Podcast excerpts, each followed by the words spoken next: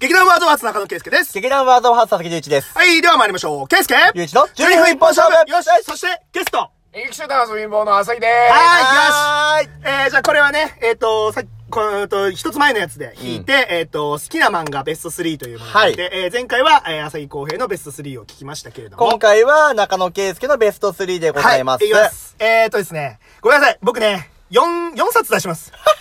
待って待って、待って待って。あのさ、開始1分経たずにルール放棄いや、あの、ベスト3、同着、ベスト3で。レギュレーション違反な んですけど。お願いしますよ。本当それ。お願いしますよ。切ることなんてできない。やべえあまだいいよ。なんつういいよ。か、俺がルールだみたいになってるけど、まあいいか。えっとね、ベスト3。うんまず、スラムダンクとう、ん。はディアボーイズ。あ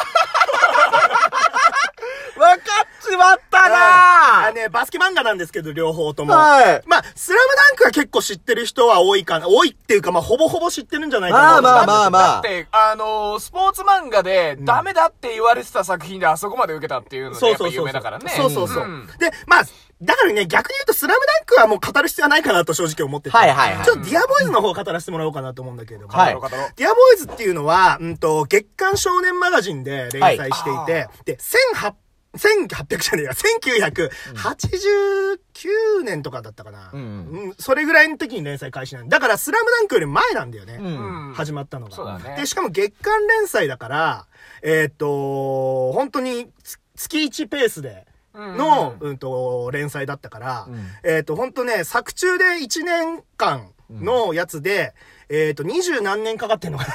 かかるねそうそうそうそうそうそう。かかるねそうなんですよ。それは漫画の更新ペースの問題だけでもね。うんだからね、その間にね、めちゃくちゃバスケルール変わりまくってんのよ。確かに言われてみればそうだわあのね、えっと、連載開始の時は、うんそもそも前半後半で20分20分だったのが、えークォーター制になって10分10分10分10分になったりだとそうかだね。ね。そうだわそう、いろいろ変わってるんですよ、うんうんめちゃくちゃルールが変わってて、しかもまあその中でね、やっぱり、あのー結構ね、最初の方は、やっぱり、時代的にもトレンディードラマとか、うんうんそっちの方、そ、それぐらいの時だから、結構やっぱちょっとね、トレンディーな感じの、うんと、話とかも多かったりとか、ううんうんんうんと、電話とかもね、まあ携帯は当然なくて、んなんかそういう、なんか、なんだろう、その、長い電話線を持ってベランダで話す みたいな。めっめっちゃわかるめっちゃわかあるの、黒電話の後ろ、なんで持つとこついてるのかみんなわからないや つ。そうそうそう。とかね。あれま超便利。それで、作中では、えー数ヶ月しか経ってないんだけど、携帯電話が生まれて、スマホも生まれてるみたいな。そういう状況になってますよね。んそうそう。で、なんだろうな。あのーどちらかというと、うんと、スラムダンクの方は、うんと、まあ、うんと、結構読んだことある人はわかると思うんだけど、うんと、なんだろうな、ザ、うーんと、王道の、うんと、少年漫画、スポーツ漫画みたいな。まあまあまあスポコンうん系スで、ポコンの、うん、っていう感じするんだけれども。ライバルを認めるみたいなうね。うんん。まあ、ディアボーイズも、まあそういう意味では、まあ、すうん、スポーツ漫画、まあ王道は言ってはいるんだけれども、うんなんかちょっと、うーんと、ちょっとおしゃれな感じはいはいはい。が、うんと、スラムダンクとかよりはあるかなっていうところで、で、で逆に言うと、そのなんだろうな、はぎ、えっと、厳しい部活をしてきた人からすると、いや、そんなおしゃれなバスケ部いねえよ、みたいな。そうあそう。とかなてったりすることもある。うんでも、なんだろうな、やっぱり、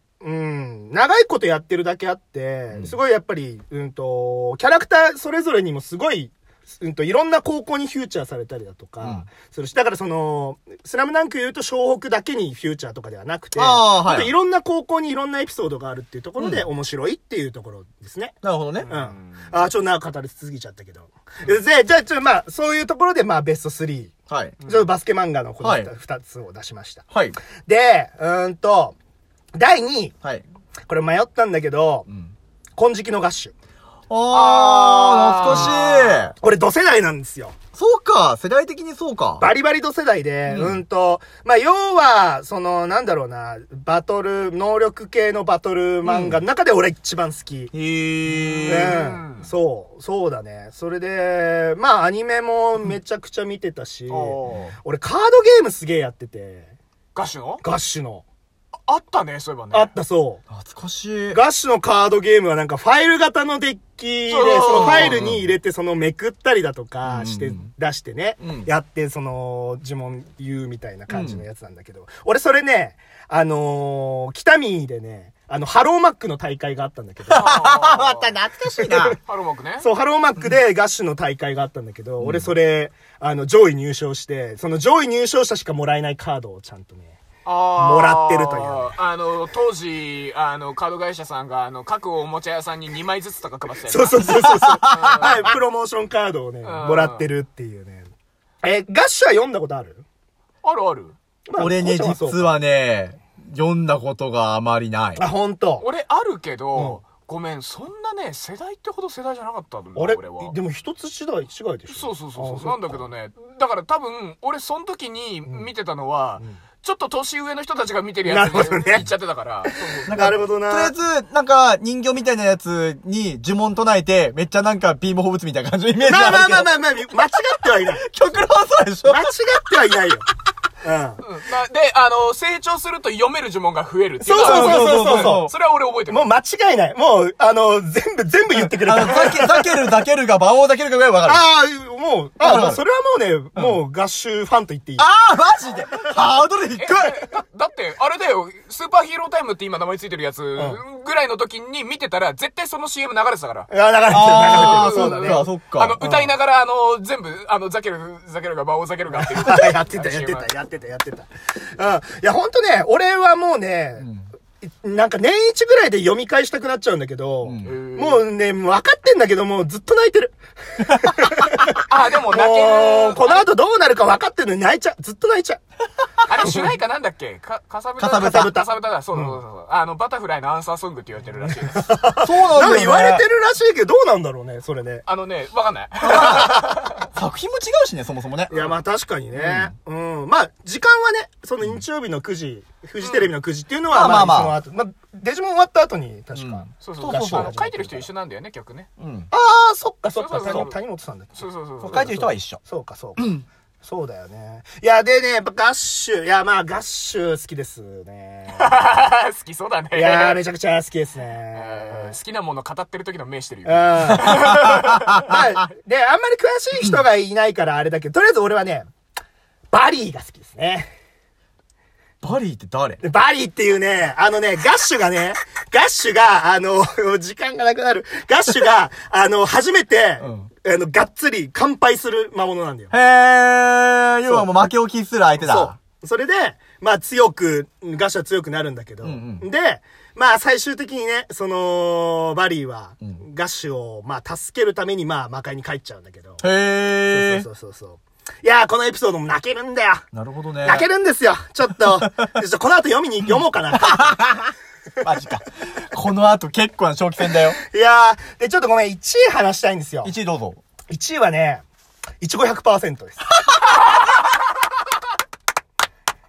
やべえやべえ、この一そうもう、か。あの、俺、思春期どん中そこなんですよ。なるほどそうね。か。もうなんだろう、あのーそうだね、もう、思春期のそのなんだろうね、女の子とさ、仲良くなりたいとか、そういうさ、ね欲がわーっていう時、ど真ん中で一応100%読んでたんで、んうん。もう、なんだろうね。やっぱり、うん、あ逆に、逆にというか、俺は思春期の時にあの漫画を読んでて本当に良かったと思 う。それぐらいの俺は漫画で、なん、なんだ、え、よ、よん、読んでました読んでた。ところがね、実はいちご100%は、俺がちょうどジャンプを読まなくなったあたりから連載してんの。あ、そっか。実は通ってないんですよ。僕はもう、あのージャンプの恋愛漫画イコール桂正和の人なんいで。やー、まあそうだよねん。多分、俺より上の人は多分そうそうななんんだよです。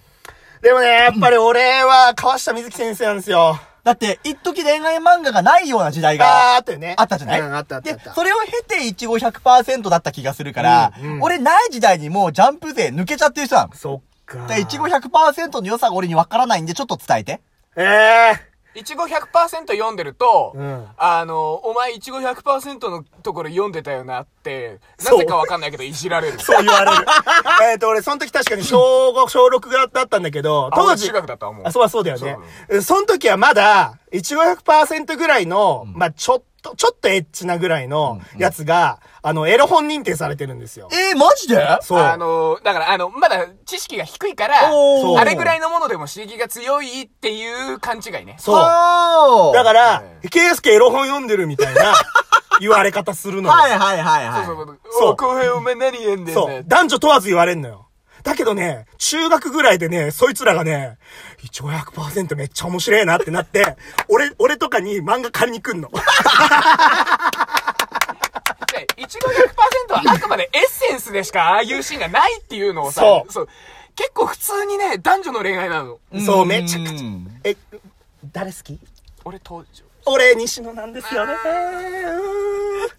これ話し始めた。いや、ああの、あれなんですよ。あの、ヒロインがたくさんい て、うんで、結局主人公は誰と付き合うのさみたいなうん話なんですそうそうそよ。うひそう平たく言っちゃううんと、それだけじゃないんだけどうん、でも、その、それぞれの女の子は、その、本当に好きなんだけど、でも、この子とも仲いいし、みたいな、そういう、なんかチクチク、心がチクチクするような、そういうんいそうそそうう甘酸っぱい描き方をしてるんですよ。なるほどね。そうそうそうそうそうそう。だからね、意ほんと外とね、王道っちゃ王道。まあ、ある種少年ジャンプで連載するからできる書き方かもね。そう。。ううんん。最高。で、すげえ面白いんだけど、うんなんでかわかんないけどさ、主人公、あ順平だよね。順平、真中順平。おい順平だよねって確認したくなるんだけど、俺全然主人公の顔見てねえな、ちゃんとと思って漫画で。うーん、まあ、もう本当に、めちゃくちゃ影の薄い主人公代表だからね。へー、そうなんだ。いや、な、なんかわかんないんだけど、あの、多分、順平くんを順平くんとして意識した瞬間に、俺漫画破きたくなった。それは思う。いや、本当ね、1500%ぜひ、読んだことない人、読んでください。